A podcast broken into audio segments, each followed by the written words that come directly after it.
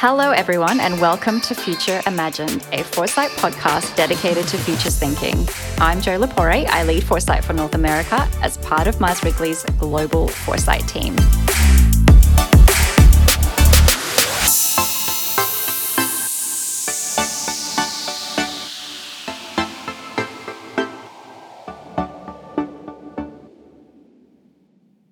First episode of season three and what we're calling the Future of series, where in the first two seasons, we explored a variety of themes influencing consumer behavior, prospecting about their impact in the future.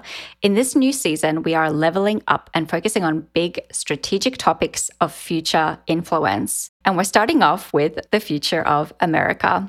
For this conversation, we've got two bold, innovative business leaders. But before we get to that, I've brought in the Insights Director for North America, Adam Conley, to introduce the topic. Hi, Adam. Hi, Joe. Thanks for bringing me in to introduce this meaty topic. So, when we talk about the future of America, what's the first thing that pops into your mind? Change.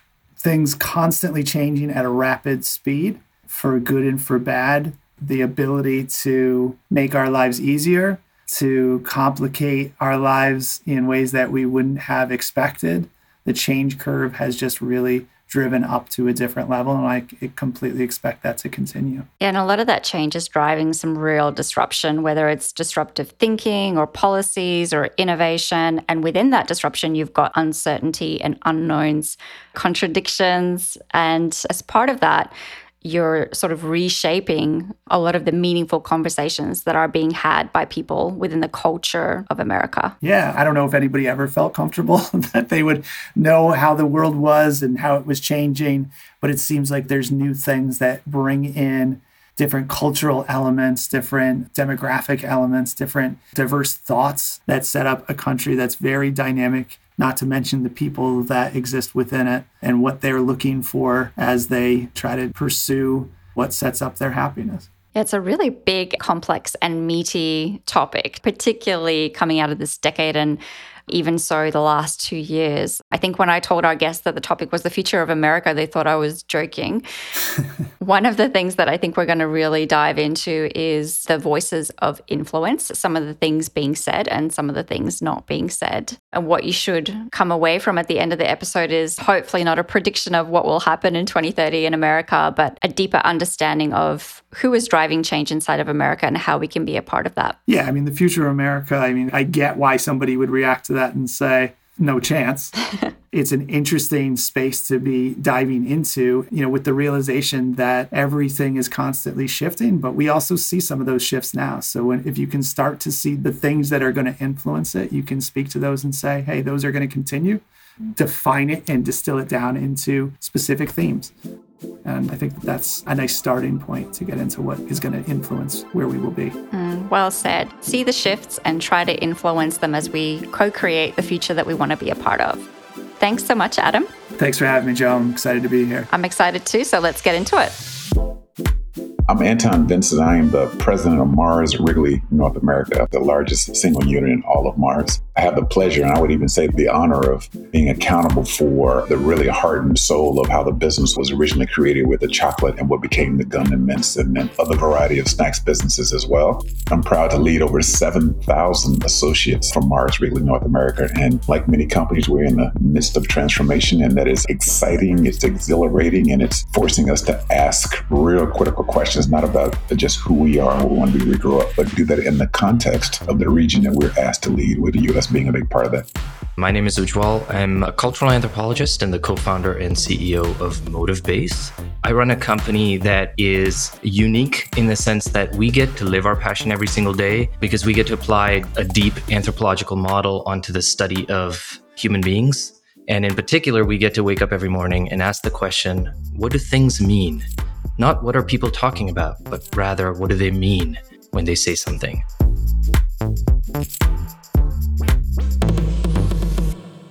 And congratulations on what I think is just a fantastic podcast. I know we've had conversation in the past, and I'm just happy to be a guest, and I'm happy that we are going into another season as well. Wonderful. So invigorating, exhilarating, exciting. The expectation has been set, and I think it'll be a fab conversation. And I'm going to start with a personal reflection because you might have noticed I'm an Australian coming in and talking about the future of America. And we've just come out of celebrating the 4th of July and America's 245th birthday. I moved to the US just in time for the 4th of July, which I was really looking forward to. It's one of those events alongside Thanksgiving that I really wanted to experience firsthand here. Growing up, I had this image of America as being incredibly sophisticated, bold, adventurous, no nonsense, leader of the world and of Americans as being incredibly proud to be American. The question that I get asked the most since I've been here is what is America like versus what you had expected? And my personal reflection since I've been here is that it is all of those things, but it's also humble. Americans are the first to point out their flaws where they need to be better and do better, and the first to defend them. Anton, as a very down to earth and humble leader, as I perceive you to be, and I think a lot of people do, how do you balance that necessity to be authentic, genuine, down to earth, and humble with being bold and taking a strong stance on things? I think just as as a leader, particularly a leader of a, in this case of a large organization, you're always in the middle of two things. You're always in the middle of your current reality, and you're also trying to plan for your future. You know, with the assumption that you actually want to be around and thriving for the future. And so, I, I think one of the ways that I try to do that is to make sure, certainly with my teams, and to a certain extent our organizations, to make sure that we are really clear in the worlds and the universe that we're asked to exist, and to make sure not just that our our current and our past informs us, but making sure that we have an opinion and some intentionality around w- what the future holds and how do we want to play into that future as well. And I think as leaders, we have to be able to operate in that duality. In many cases, it, it can be actually quite difficult because our human minds are not wired to do that. You know, our human minds are wired to process and deal with what's in front of us. Our human minds are wired to survive our human minds are not wired to imagine a future and sort of be on that track while we're trying to be in the moment. That's a lot to ask our human brains and human minds to do as well. And so I think certainly from a business perspective and certainly from uh, an organizational development and growth perspective, it is incumbent to make sure that there is somebody or some people who have a much more holistic view of my words existence in multiple dimensions. And so I, I think that's how I try to keep a, certainly an intellectual understanding around how I'm trying to move myself as a leader, but also how I'm trying to move our organization. And we hope that it has an impact that gives the business direction. I think, first of all, it's uh, phenomenal to hear you say that, Anton. And this duality is what fascinates us as anthropologists at Motive Base. No matter what language we speak, we know that words have meaning and meaning changes with context. But somehow we forget that when it comes to ideas, concepts, issues, trends, whatever it is that affects our businesses, affects our colleagues, our lives. And I think that's what's interesting to me. And in particular, in the modern context, especially post pandemic, fingers crossed, post Floyd, there's a lot going on, but it's certainly making the room for us to develop a better understanding of the fact that meaning isn't fixed, meaning isn't singular, and it opens the door for us to have dialogues that we couldn't before. So it feels like there's been definitely an introspection inside of America, particularly over the last few years, but I would say probably the last decade. And I think a little bit of what you touched on, Anton, around this sort of existential reevaluation of, you know, the identity of Americans, the things that we want to stand for, the different perspectives that we want to have. It's obviously led to a lot of big stances by companies and by brands around the action that they want to take and, and what they want to stand for these words that companies and brands are using around inclusivity, diversity, equality, purpose, do these words give us a good shortcut to positive action or are they losing their meaning when they become a buzzword? Yeah, it's a brilliant question. We were recently studying the word diversity in the context of hiring practices. And one of the things we found is that from the consumer's perspective, from the citizen's perspective, it has become a word that is now seen in a fair bit of negative light, not because citizens don't want diversity, but because they think it's a word that's used sort of like a cop out, so to speak because they've gotten so used to organizations saying, Hey, look, we increased our people of color by X percent or women in senior roles by X percent. And that's sort of the standard narrative that consumers have gotten used to. And now that's created a negative set of meanings with it. And so as a result, what the consumer is looking for, what people are looking for is more concrete evidence. One of the first questions that was asked was, how many people of color are in decision making roles in the organization? This is from the consumer. And I think this is phenomenal. Are you open to hiring people who don't have the traditional set of qualifications that your organization has required. For example, MBAs from certain universities. All of these are, of course, questions of privilege because until you open your door to hiring people that don't come from those backgrounds, you don't truly open your door to diversity of opinion, of life experience, of privilege, and so on and so forth. So Maybe it's because through the pandemic, we've all been stuck at home and stuck in front of our computers more than we have in the past. But the amount of knowledge that the average consumer has on these topics has increased significantly. And I think that's a phenomenal positive development for all of us. Just a brilliant point that he made. You know, diversity in itself has dimension. Many times the general public sort of narrows that dimension. America is a very young country 245 years is nothing in the context of time. We're still trying to figure this thing out. And one of the very principles that we found in America was this whole concept of freedom in a sort of broader context. And freedom is a diverse concept. About seven years ago, I had the fortune of giving the commencement address for my graduate school MBA class. And I struggled for a while because you know, it's my alma mater. I want to make sure I come off right and you know be impressive, inspirational, all those things. And I struck upon a pretty basic concept. I believe America is in its fourth Reconstruction. You start off at 1776 and go to the Civil War in 1865, Emancipation Proclamation. You go all the way to civil rights 100 years later in 1965, and you find us now 50 years later. We are a much more diverse country by almost every dimension. We're in the middle of this 245 year experiment that we're still trying to quote unquote perfect. It's a really good perspective that you bring there. And I love the word that you used around freedom. There's a monument to veterans just around the corner from me, actually, and it says, Freedom is not free. So we're still fighting for those things that we think are needing to be progressed on. Ujwal, I'd love to hear what your thoughts are around consumer or human expectations in relation to all of this, because is this expectation of transparency and progress and action taken as too slow or too fast for people? How are they grappling with all of this in their minds? I mean, the short answer is depends who you ask. But there are two things that do make the United States very unique.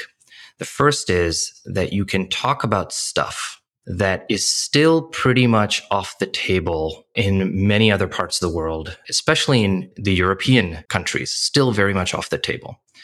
We can, of course, argue about why it is that we had to wait until George Floyd's death to institute all this change, but that's not the point. The point, I think, is now American companies are pushing and they're setting the tone that the rest of the world has to follow.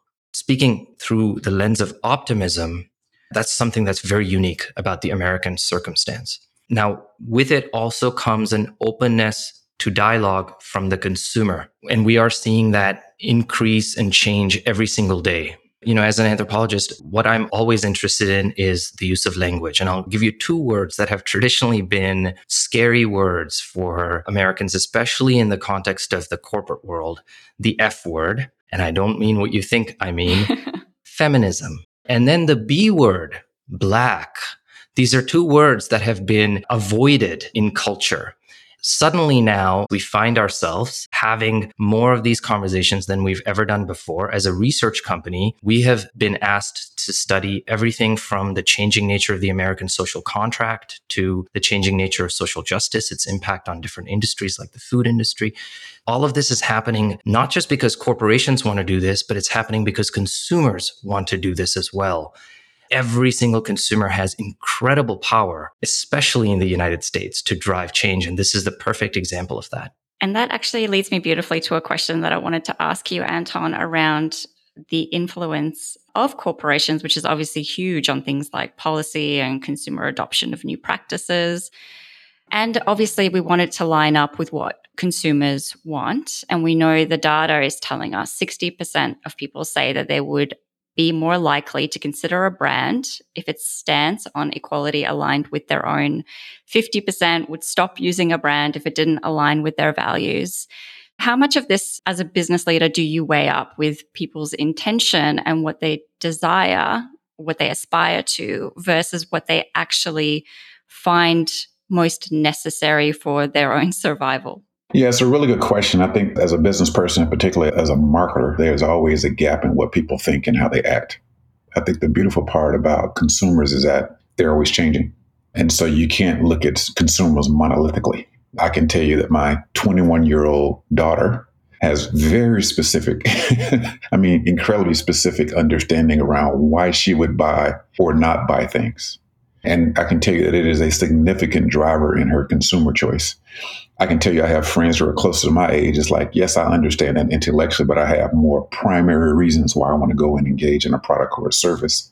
And it's much more functional or around efficacy. And again, I tend to think in segments and segmentation. I would say classic marketing response.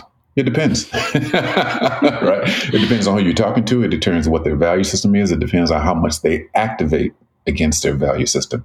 And the thing I will say is, and you sort of look at it generationally, and you know, the younger generations are much more in contact with what they believe. I think there's less of a gap between what they believe and how they act on their beliefs. And I think that's the thing that I think that marketers have to really, really sort of reconcile over time. Now, there's also obviously a theory that says that yes, all that changes until you have kids. and then things become more functional, more efficacious, more time driven, so on, more convenience driven. I think there's clearly some truth to that as well. But I still think that basic orientation around I have a value system. And my value system is so strong that it's going to have maybe a disproportionate impact in terms of how I'm going to consume, why I'm going to consume, and the principles that I use to make choices. I think purpose is real. I think value systems are real. But I do think that there is differences in terms of, again, how, how, people choose to act on those as well. But I think the first thing we have to do is to understand those things. The second thing we have to do is how do we make a credible connection between those value systems and how they act against those value systems? And how do we make sure that our products and services fit in the context of that exercise between those consumers? And, it, and that, that sounds sophisticated, and maybe to some extent it is, but I, I think that is the amorphous part of what we do as marketers, which is probably why we hire people like Ujwal to help us to understand some of those nuances because even consumers can't articulate this to us.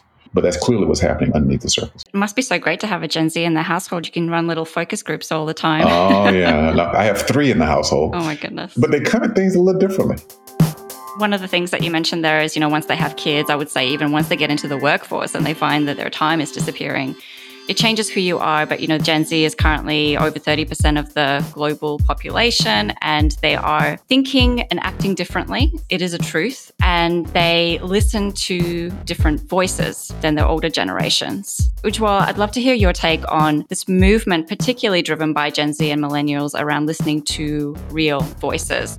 So, those personalities that are less mainstream, less filtered, more real, more genuine, and more like them. You know, from an anthropological perspective, one of the things we always look at is the amount of influence your own environment has on your value systems. Kids growing up today, they have grown up with a level of diversity, not just of races and people, but of thought that the rest of us could only dream of that gives them a certain perspective. And I think the biggest thing is it gives them a comfort level to ask questions.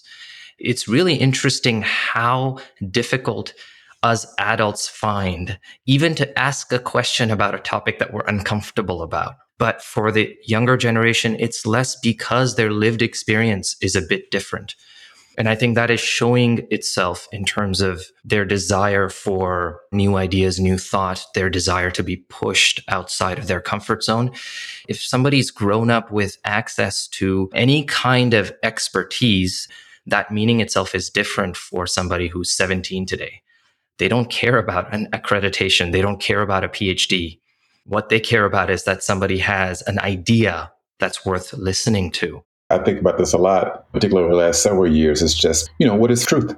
If there's not a foundation of trust and accreditation, or let's just say that spectrum is broader now in terms of what is real, what is truth, then how do we come to consensus?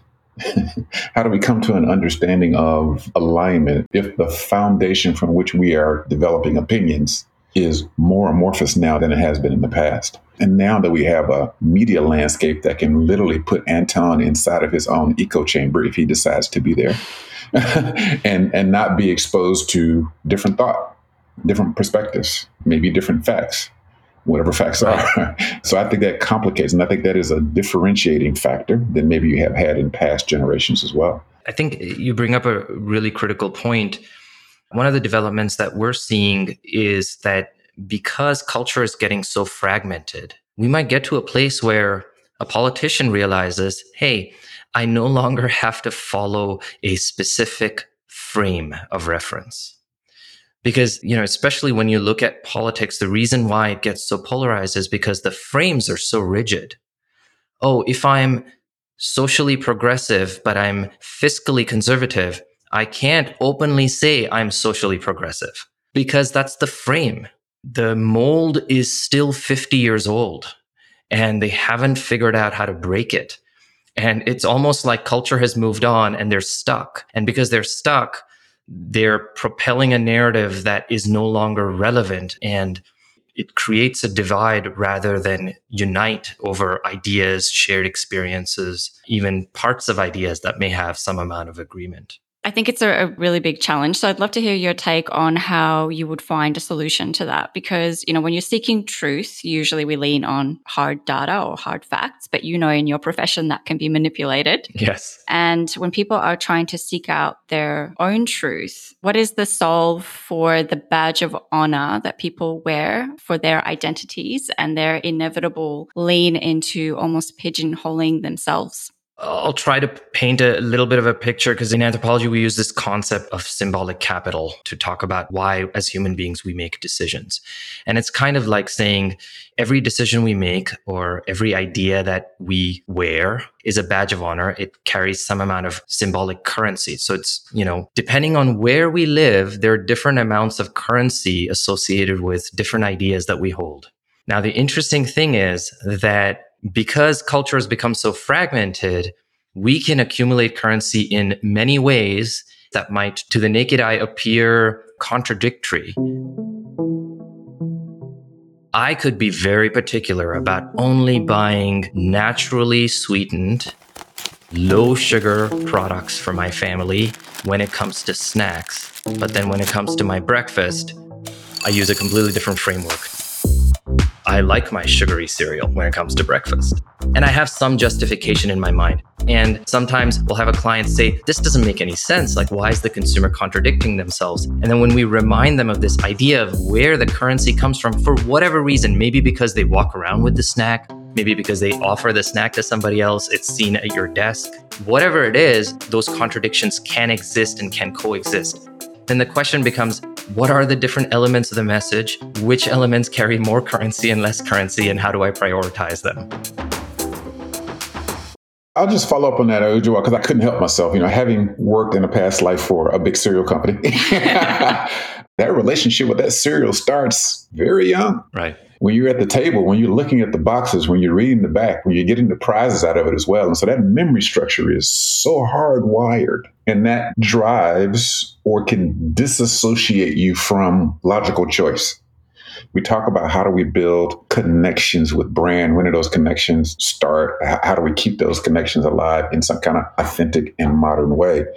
And either build memory structures or continue to make those memory structures relevant. Yeah, it's a great point. And I think that also contributes to our comfort level with these inherent contradictions in how we behave day to day and occasion to occasion. It's an interesting inflection point as well in the context of health and wellness as a macro trend and sort of what people are calling the passion economy that we're leading into is sort of being led by our aspirations. So health and wellness is evolving away from being this sort of very functional action reaction type of mindset and much more holistic. So we've been talking about this for over a decade, but people really are wanting more out of what it means to be healthy and happy.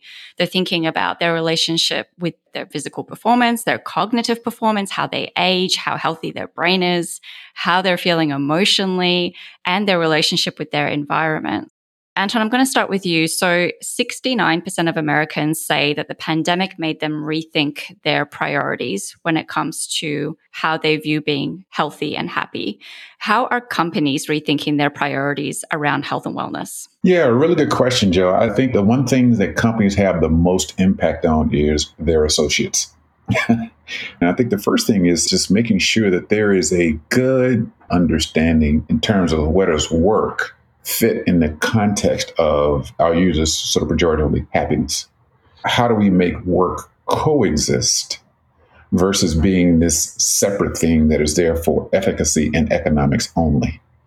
There's been a lot of conversations around how do we make that balance work, both in the context of time and intensity and rest, but also in the context of making sure that people can make work fit in the fluidity of their entire lives. There's a couple things.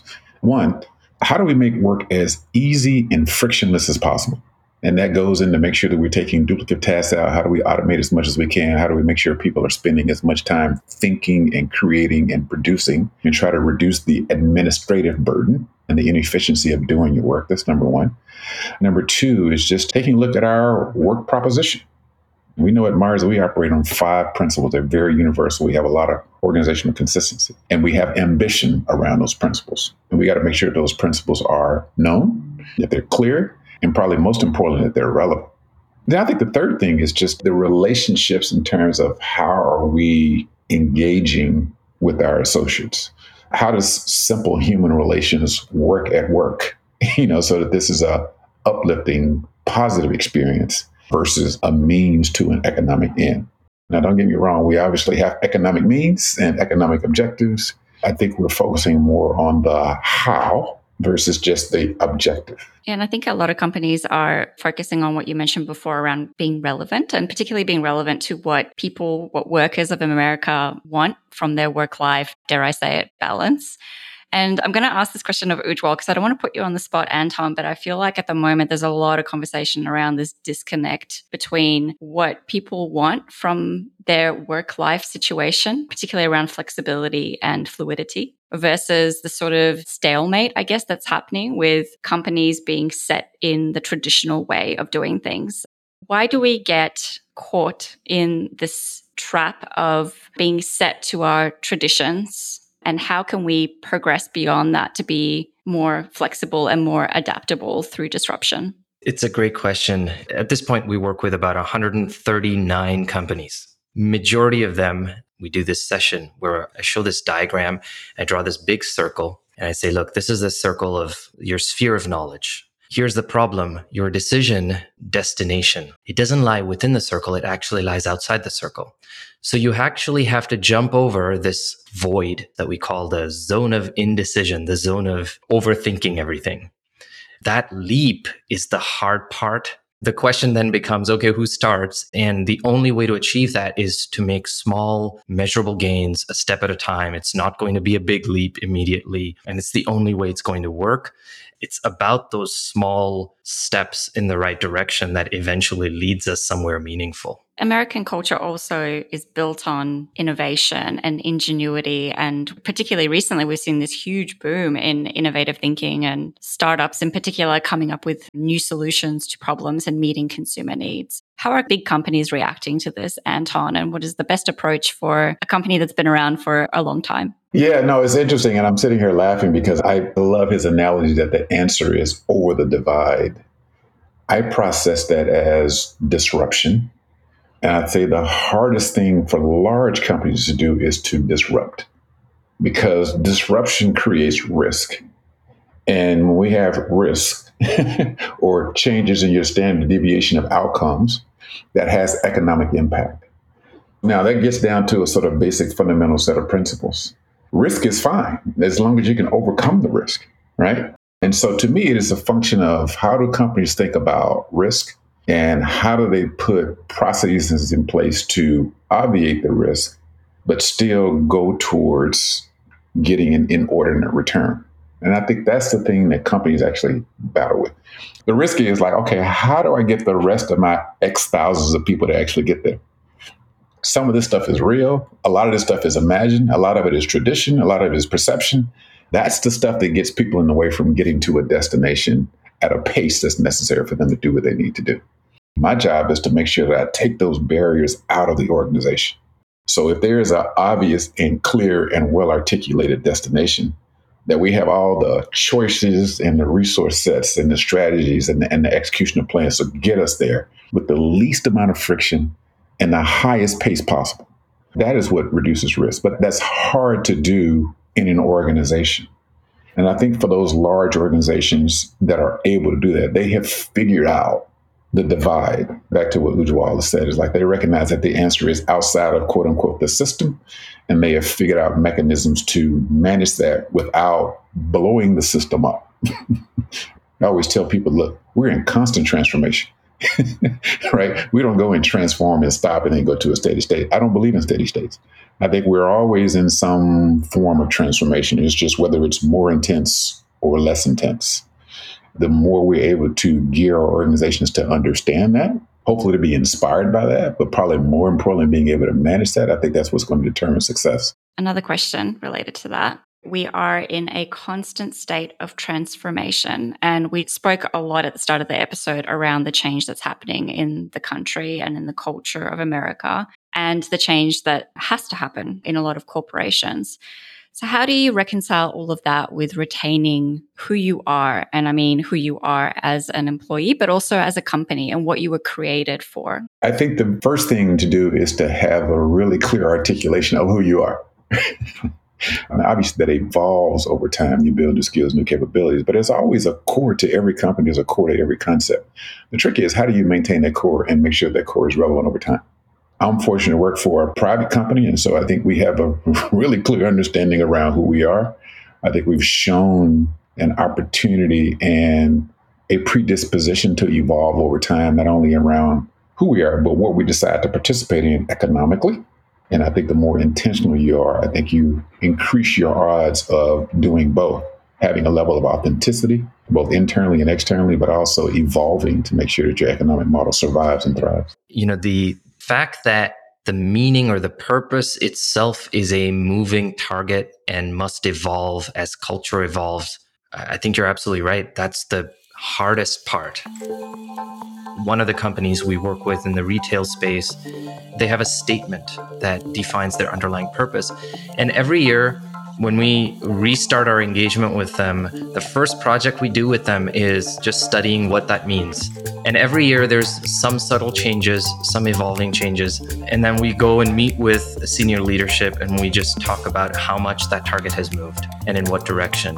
And I think there's something phenomenal about creating a culture that says, here's what we mean by who we are, but we have to be open to the fact that that may change every year. And we got to keep evolving our definition with the changing requirements of culture. This also goes back to the earlier point we were making as we started this. Consumers are now so much more open to talking about issues and topics that they weren't as open about even a few years ago. And as that's going to continue happening, the requirements will continue to change.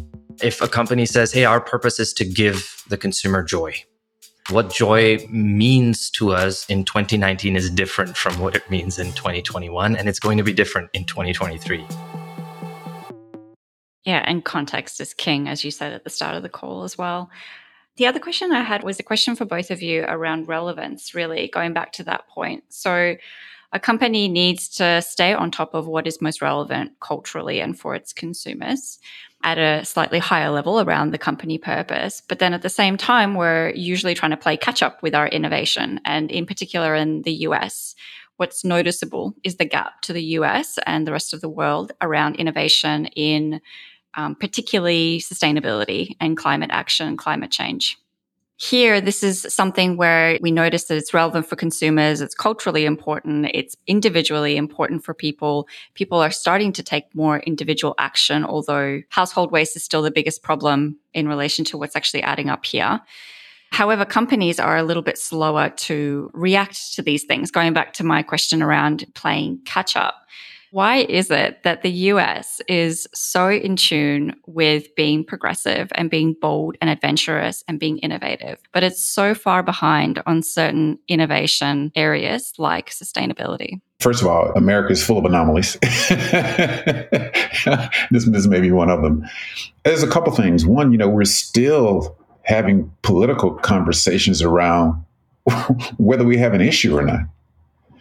And so, if your system that can help give energy and passion and resources towards changing your outcomes is still having a discussion around whether we have an issue, then that means that you haven't put the kind of resources in place to make sure you have the kinds of systems to help alleviate the issue. The interesting part is consumers get it. they get it because they're seeing it, they're living it, right? I would say in most consumers' minds, like, okay, I'm not having the conversation that the politicians are having. I see it, I feel it. Whether I believe it or whether I have a value system around it, I have problems accessing whether I can do anything about it. You know, we still in the United States, we don't have the best recycling infrastructure in the world. We have probably one of the worst. We're still trying to build it. So even as a consumer, if I wanted to do something, maybe even do something more aggressive in terms of how I live, how I process my waste, it's hard. right? I have to put thought and intent and energy behind it. Like it's not easy. And you guys know in other countries it's quite easy, quite expected. It does say something about our institutions, about whether our institutions are serving the greater good. If you assume the environment is a greater good, I do. I would say we're not doing a good job of that because we're still having conversations. So I, I, do think it starts at that institutional, maybe political level, and then how does the infrastructure and the opportunity to act against it sort of now get down to societal level and, every, everyday actions? Yeah, I mean, I, I completely agree. One of the challenge innovation departments have is when they size opportunities around spaces like these in the United States they realize that, you know, compared to the mainstream audience, the audience that is proactively thinking about the environment is comparatively smaller. You know, usually the pressure from the organization and from senior leadership is that, hey, let's not waste our time and energy on ideas that are not big enough because we're a big corporation. We need to invest in ideas that will yield in the long term. I come at this through the lens of empathy because if I were an innovation leader, this would be sort of the day to day challenge, which is if I wait too long, my competitors are going to lead. On the other hand, if I take action early, then how do I show senior leadership that we need to be patient in building something out over time? The other part of it is that the ESG part of the organization is detached from the innovation brand part of the organization. Uh, so as a result, even though we may see an opportunity where an organization can actually make a difference, let's say in certain neighborhoods in certain areas by collaborating with public entities to bring new solutions to life, they can't do it that easily because the two parts of the organization don't necessarily connect with one another. They don't use the same research, the same insights, the same ideas. And as a result, there's not as much of a coordination in terms of why is it that we can't make money by building, let's say, a new brand and a new set of products, but also do good with our ESG initiatives and combine the two? Why is that not possible? And it is increasingly happening. I don't mean to be excessively critical here but we're still far away from that being a true reality. And I think, Anton, to your point, in the United States, we don't have the benefit of the institutional framework, like let's say Germany or France does. We don't have that benefit. So as a result, it's more up to private entities, more up to private individuals to make the difference. And I think you started with this point, which is that the consumer understands this now. So I think now we're finally getting to an inflection where organizations will say, you know, I'm not going to wait around for the public sphere to sort its issues out. Maybe we need to think innovatively to solve this problem end to end. I would add, I think, and this is just a space to look at. I'll take it over my former industry in the investment industry. Look, you have investment theses now revolving around ESG. And, and, you know, depending on how you cut that and so on and so forth, you would say that those who are really focused on actually doing things they're generating excess return, right? Now we're early days on that, but now maybe the incentives, at least for publicly held companies, let me sort of say that now the incentives could add up because now the capital markets are making an economic assessment based on something that now is more ESG driven. Also, it's worthwhile pointing out I did sort of spotlight on sustainability, but we know that the power comes from combining trends and combining consumer benefits. And I feel like that is a great way to solve a lot of problems is combining our efforts and our resources, which leads me to my last question. When you think about the future of America out to 2025, 2030, you know, one of the things that I'm most excited about, the shift that I'm seeing is this collaboration and pool of resourcing, great minds coming together, like in this podcast. what is the one thing that you are most excited about when it comes to looking further out into the multiple futures of America and where things are headed? I might take this opportunity to bring a pessimistic idea forward because I think it's an important one social cohesion.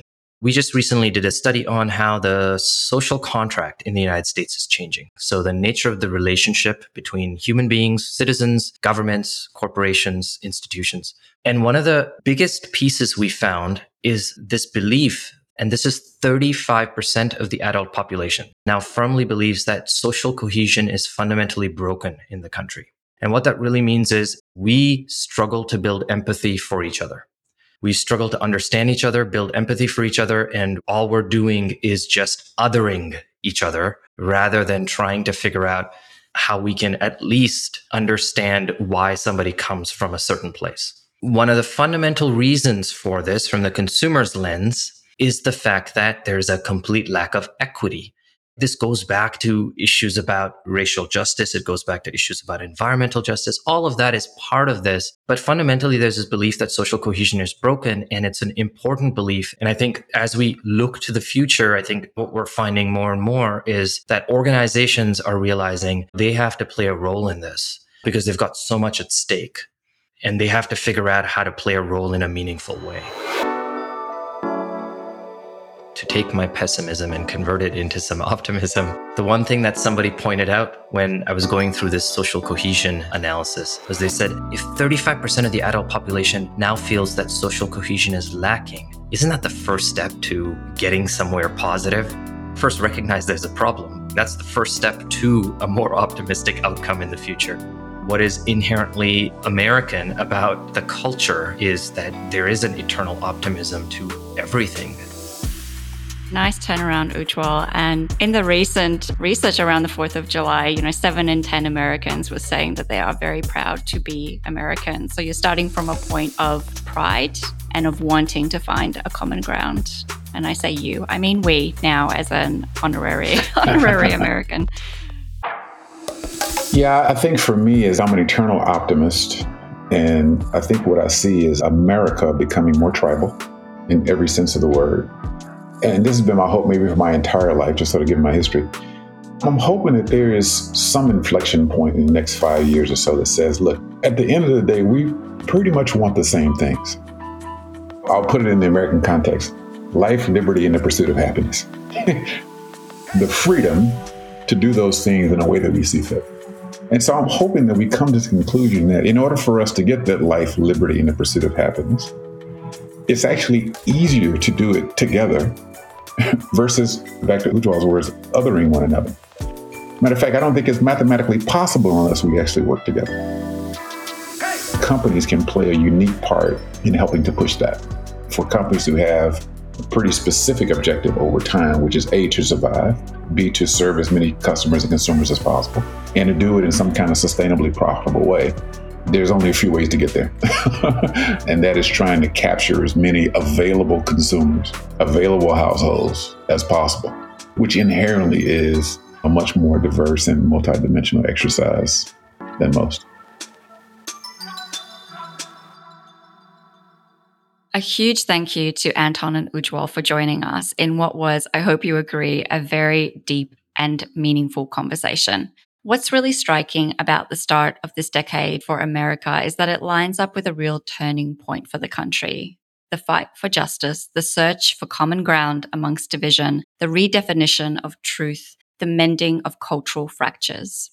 This reminds me of a Hemingway quote The world breaks everyone, and afterward, many are strong in broken places.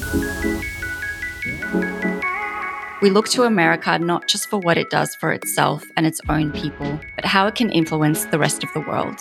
Yes, by its sheer size and influence, but also by its will.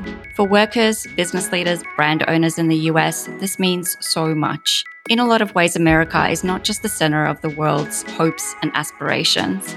As Anton said, it's the heart and soul. Stay with us for the other shows in the Future of series as we explore the key themes influencing Europe, China, and emerging markets. I hope you stick around. And until then, this is Jo. Stay curious.